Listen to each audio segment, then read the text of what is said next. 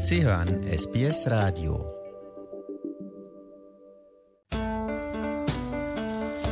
Herzlich willkommen zum Podcast Abenteuer lesen.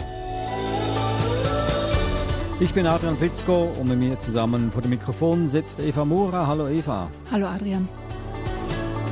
Schön, dass Sie alle da sind, denn äh, heute geht es wirklich um Abenteuer, so wie der Titel des Podcasts das auch verspricht. Und Eva weiß da bestens Bescheid, denn sie ist Mutter zweier Kinder, passionierte Leserin, Vorleserin, Schuldirektorin, Verhaltenstherapeutin. Kinderbücher sind eigentlich ihr Leben. Gibt es überhaupt noch was anderes in deinem Leben? Genug. Ganz viele Dinge. Und von meiner Seite war, kriegt Eva einfach nur Löcher in den Bauch gefragt, weil ich eigentlich nicht so viel verstehe von Kinderbüchern, aber sie auch gerne lese. Also viel Spaß in der heutigen Episode. Da geht es nämlich um Theater. Und um Theater ging es auch schon das letzte Mal, denn wir hatten ein Gespräch mit der Intendantin der Komödienfestspiele Ensemble Pozia in Kärnten, Angelika Ladurna. Und Eva, du hattest dich ausführlich mit ihr unterhalten und ihr hattet da erörtert, was eigentlich Kinderliteratur mit Kindertheater zu tun hat. Vielleicht kannst du das nochmals kurz zusammenfassen. Ich bin der Meinung, dass Kinderliteratur und Theater ganz eng verbunden ist, weil entweder werden Kinder interessiert durch Theater und lesen dann die Bücher oder Sie, sie sehen ein Theaterstück, lesen das Buch und spielen dann das selber nach.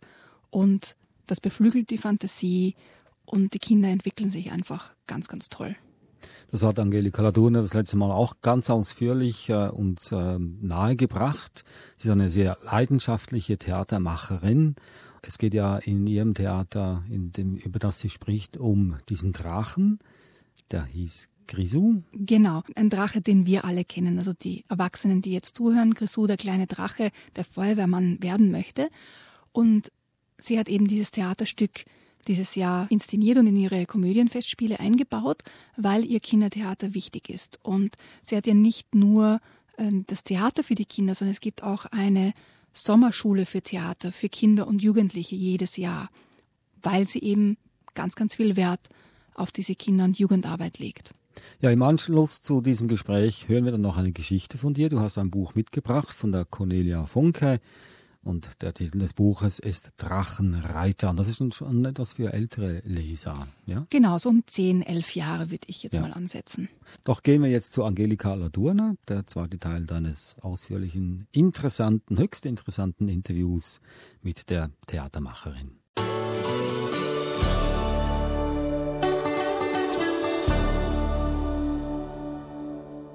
Angelika Laturna. Ich muss ja gestehen, ich bin ja mit dem Grisou aufgewachsen. Das war genau die Fernsehserie, die gelaufen ist, als ich ein kleines Kind war, also so im Alter meiner Söhne jetzt, so mit zwischen sieben und neun. Und ich habe das immer so spannend gefunden, wie er sich bemüht hat und trotzdem immer etwas schiefgegangen ist mit dem Feuer und, und aber er hat nie aufgegeben. Das habe ich faszinierend gefunden als Kind. Ja, das ist, ähm, wir haben heuer einen Italien-Schwerpunkt. Wie gesagt, ich bin glühende Europäerin in dem Sinn, dass ich denke, was wir leben lassen müssen, sind nicht die Nationalstaaten, sondern die Sprachkulturen. Wir leben von Kultur, die in der Sprache ist. Wir waren in Italien angekommen und es ist wirklich schwierig, italienische Kindermärchen zu finden. Da bleibt nur der Pinocchio und das ist jetzt ein gutes Beispiel. Der Pinocchio ist sehr wohl eine alte Geschichte. Die Botschaft, die transportiert wird, mit der konnte ich nicht umgehen. Die Botschaft, dass wenn ich lüge oder schwindle, mir eine lange Nase wächst, die macht mich unrund, weil manchmal muss man eben schwindeln. Und das Zweite ist, dass Pinocchio will Schauspieler werden, rennt von der Schule davon und dafür wird er fürchterlich bestraft. Damit hatte ich Probleme, deswegen fiel diese Geschichte für mich aus. Der Grisou aber, der eben offensichtlich etwas erzählt hat, wo alle Menschen, die es kennen, freudige Augen kriegen, egal welches Alter sie haben. Und wir sind nur auf der Welt, um uns gegenseitig Freude zu vermehren. Und so verstehe ich auch mein Theater. Das hat übrigens der Gründervater dieses Festivals auch gesagt. Wir machen Theater der Freude. Und das ist mir wichtig und deswegen machen wir es auch so gerne. Genauso wie Sie, Sie müssen, das muss, wenn wir bei Kinderliteratur sind, ein Muss für jeden Menschen, finde ich, egal welchen Alters ist, Astrid Lindgren. Ich habe mit meinen Kindern alle Astrid Lindgren Bücher gelesen. Es sind auch dieser Frau ist ein Wunder gelungen, einfach festzuhalten, was im Grunde für uns alle notwendend ist, dass Freiheit im Geist und dass Kinder ein Handeln haben, was den Erwachsenen oft nicht gleich einsichtig ist. Also Astrid Lindgren zum Beispiel muss gelesen werden. Kann ich nur zustimmen. Deswegen hatten wir auch schon viele, viele Astrid Lindgren Bücher bei uns in der Sendung. Sie haben aber auch jetzt nicht nur den Grisou umgeschrieben fürs Theater, sondern auch andere Stücke. Was war denn da noch alles dabei? Muss ich nachdenken. Also wenn wir bei den Märchen bleiben, hatten wir eben letztes Jahr mit großer Freude Aschenputtel. Eines der klügsten Märchen, die es gibt. Übrigens kann man die, die Spuren zurückverfolgen bis ins Persische. Die Motive kommen im Grunde in der Bibel auch vor und das wurde weitergesponnen, weitergesponnen. Ja, also Aschenputtel hatten wir. Ich habe vor einigen Jahren dann Kalif Storch dramatisiert. Auch eine Geschichte einer unendlichen Wandlung, einer Einsicht durch Verwandlung. Haben die Kinder auch heiß geliebt. Man muss immer auch Figuren einführen, mit denen sich die Kinder identifizieren können. Wir haben einen kleinen Affen gehabt, zum Beispiel, der sozusagen der Vermittler zwischen den Kindern und den Figuren waren. Dann habe ich einmal dramatisiert das kalte Herz von Hauf, was für Kinder an der Grenze des Ertragens ist, weil es so hart ist. Ich habe es umgedichtet in das singende Herz, weil es eben auch um Singen ging. Dann habe ich die drei Musketiere umgeschrieben in die drei Mausketiere. Was habe ich denn noch gemacht? Ich müsste nach eine Biene Meier habe ich einmal geschrieben, auch eine wunderbare Figur, die auch, wo es um Freiheit und um, um Individuation geht. Also wie werde ich groß? Wir haben ein Dschungelbuch einmal gespielt, das habe ich nicht selber geschrieben. Wir haben, bitte brauche ich wahrscheinlich bei Ihnen und Ihrem Publikum nicht laut sagen, Michael Ende, unerlässlich. Ein gebildeter Mensch, der Michael Ende nicht gelesen hat, das ist für mich unvorstellbar. Eine Fundgrube an Fantasie und Tiefenpsychologie. Unglaublich. Haben wir gespielt. Jim Knopf, der Lokomotivführer. Wunderbares Buch zum Vorlesen.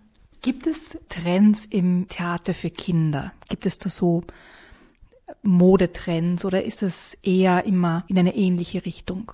Ich weiß nicht, ob ich äh, die richtige Person bin, da Auskunft zu geben oder autorisiert bin. Ich weiß, es gibt immer wieder wunderbares Kindertheater. Es gibt eine, diese drei, Sie ja das mit den drei Pinguinen. Wie heißt denn das? Das ist großartig, diese, diese drei Pinguine. Äh, an der Arche um acht auch unbedingt kaufen und den Kindern vorlesen. Gibt es ein zauberhaftes Theaterstück. Was ich gar nicht mag, ist so Achtung pädagogisches Theater. Wir haben pädagogisches Kindertheater, das ist ähnlich wie am Theater für Erwachsene, gibt's kaum zu unterscheiden. Äh, dass manchmal Theaterleute dazu neigen, das Publikum für fantasiearm oder etwas doof zu halten und unbedingt zeigen zu müssen, wie gescheit Theaterleute sind. Ich finde, das braucht es nicht. Ich weiß aber, dass ich dagegen den Trend bin. Ich mache, und dazu stehe ich, sogenanntes konventionelles Kindertheater.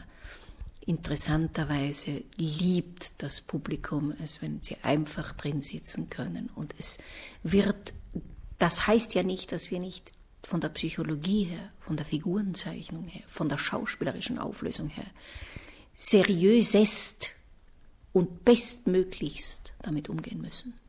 Ich mag nicht äh, Zeigefingertheater, das langweilt mich. Was würden Sie sich für die Zukunft im Kindertheater wünschen? Poesie, Poesie und noch einmal Poesie. Ich glaube, in den Zeiten, in denen wir leben, wo es zunehmend, sagen wir mal zumindest global nach außen gesehen, kälter wird. Ich wehre mich dagegen. Es gibt so viele gute junge Leute, die wiedersehen, wo liegen die eigentlichen Werte des Lebens. Trotzdem, also ich muss es leider sagen, wir in Österreich oder auch jetzt an sich in Europa erleben derzeit einen Ruck zu mehr Kälte, zu Ausgrenzung, zu mir san mir. In dieser Zeit brauchen wir mehr denn je Geschichten, Poesie, Kraft des Geistes, Mut, der von innen kommt, Zuversicht, Sorgfalt. Und das, glaube ich, brauchen wir. Fantasie, Poesie und den Glauben daran, dass zwischenmenschliches Sein, Lachen, Weinen durch nichts, aber auch durch gar nichts ersetzt werden kann.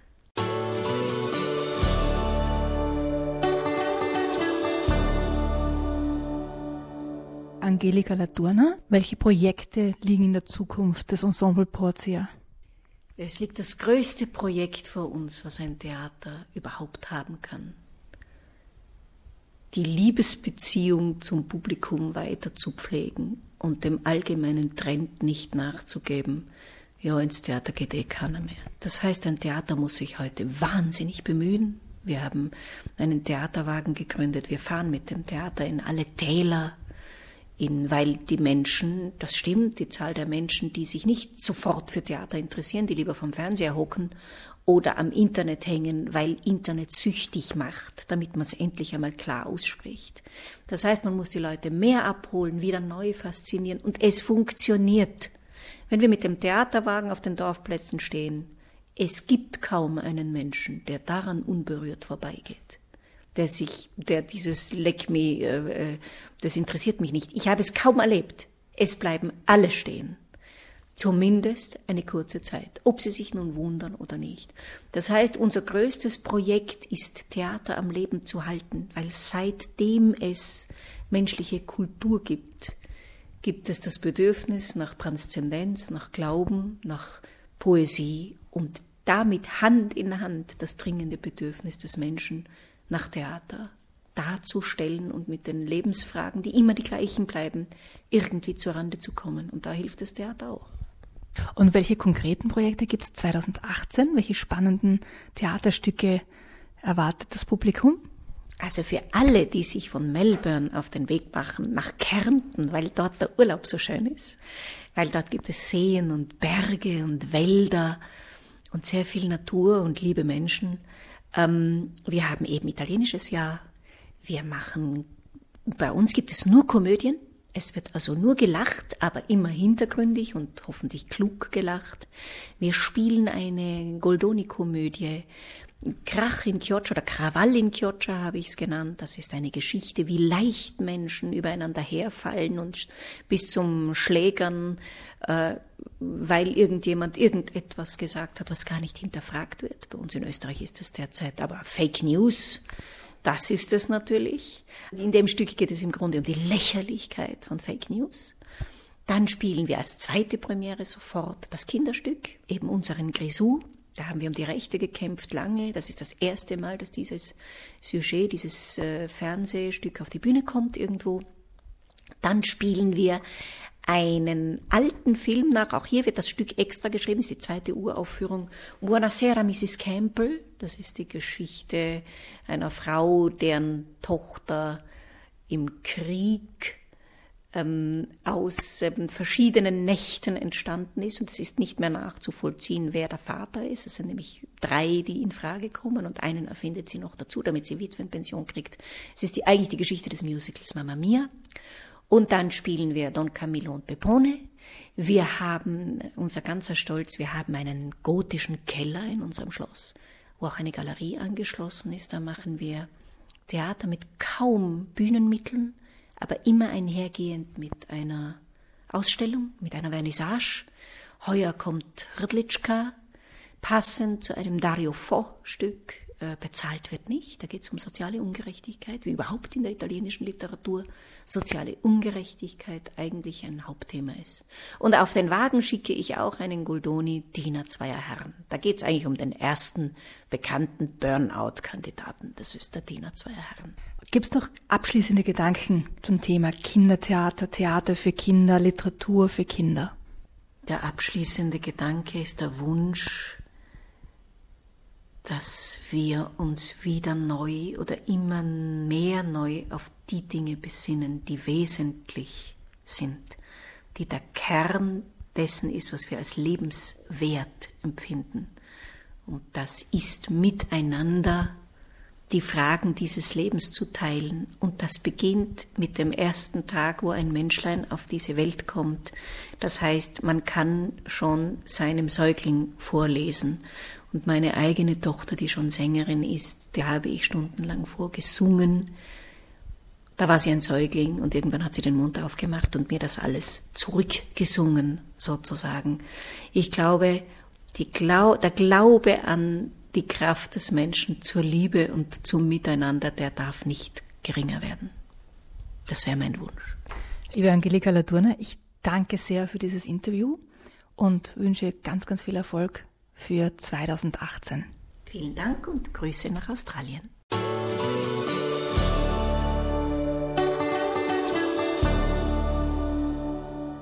Das war Angelika Ladurner, die Intendantin der Komödienfestspiele Ensemble Pozia in Kärnten über Kindertheater und Kinderliteratur im Allgemeinen.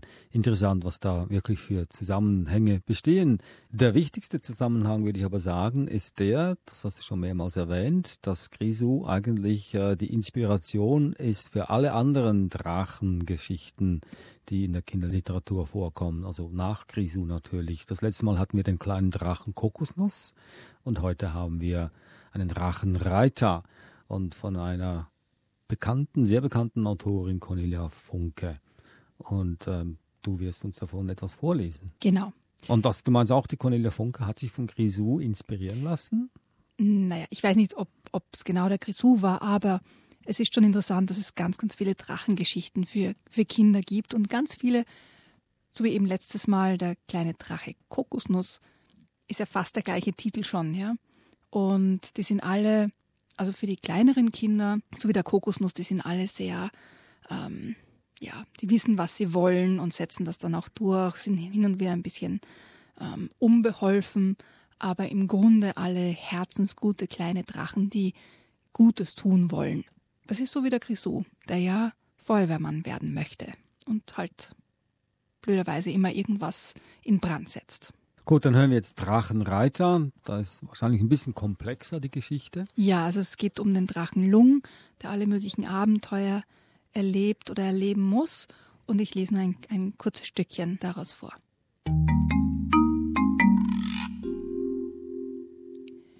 Ratte huschte auf den Drachen zu, kletterte auf seine Tatze und zupfte ihn am Ohr. Lung, rief sie, Lung, wach auf, sie kommen. Verschlafen hob der Drache den Kopf und öffnete die Augen. Ach, du bist es, Ratte, murmelte er. Seine Stimme war ein bisschen rau.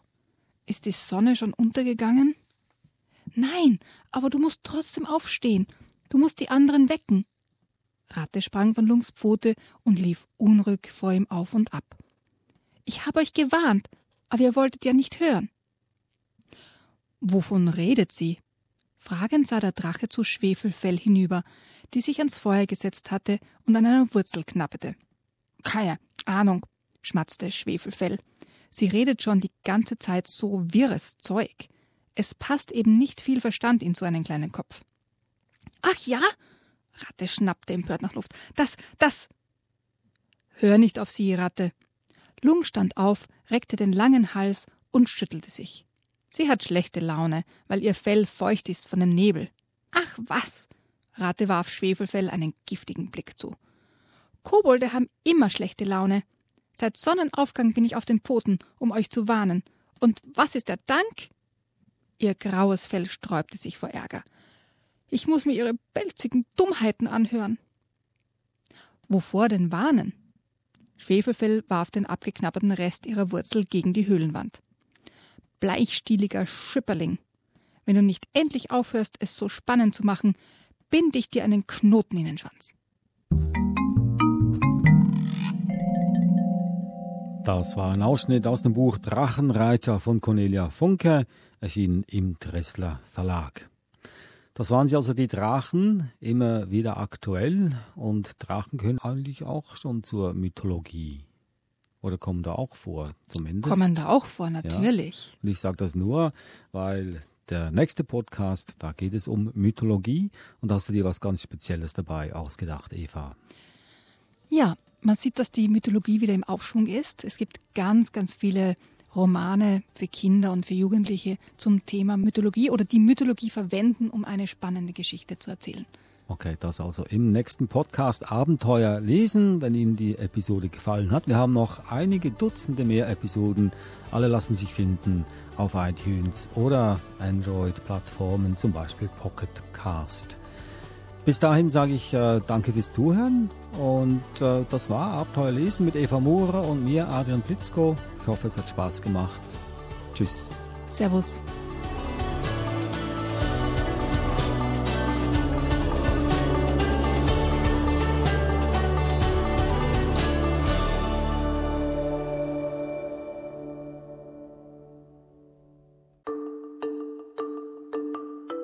Lust auf mehr?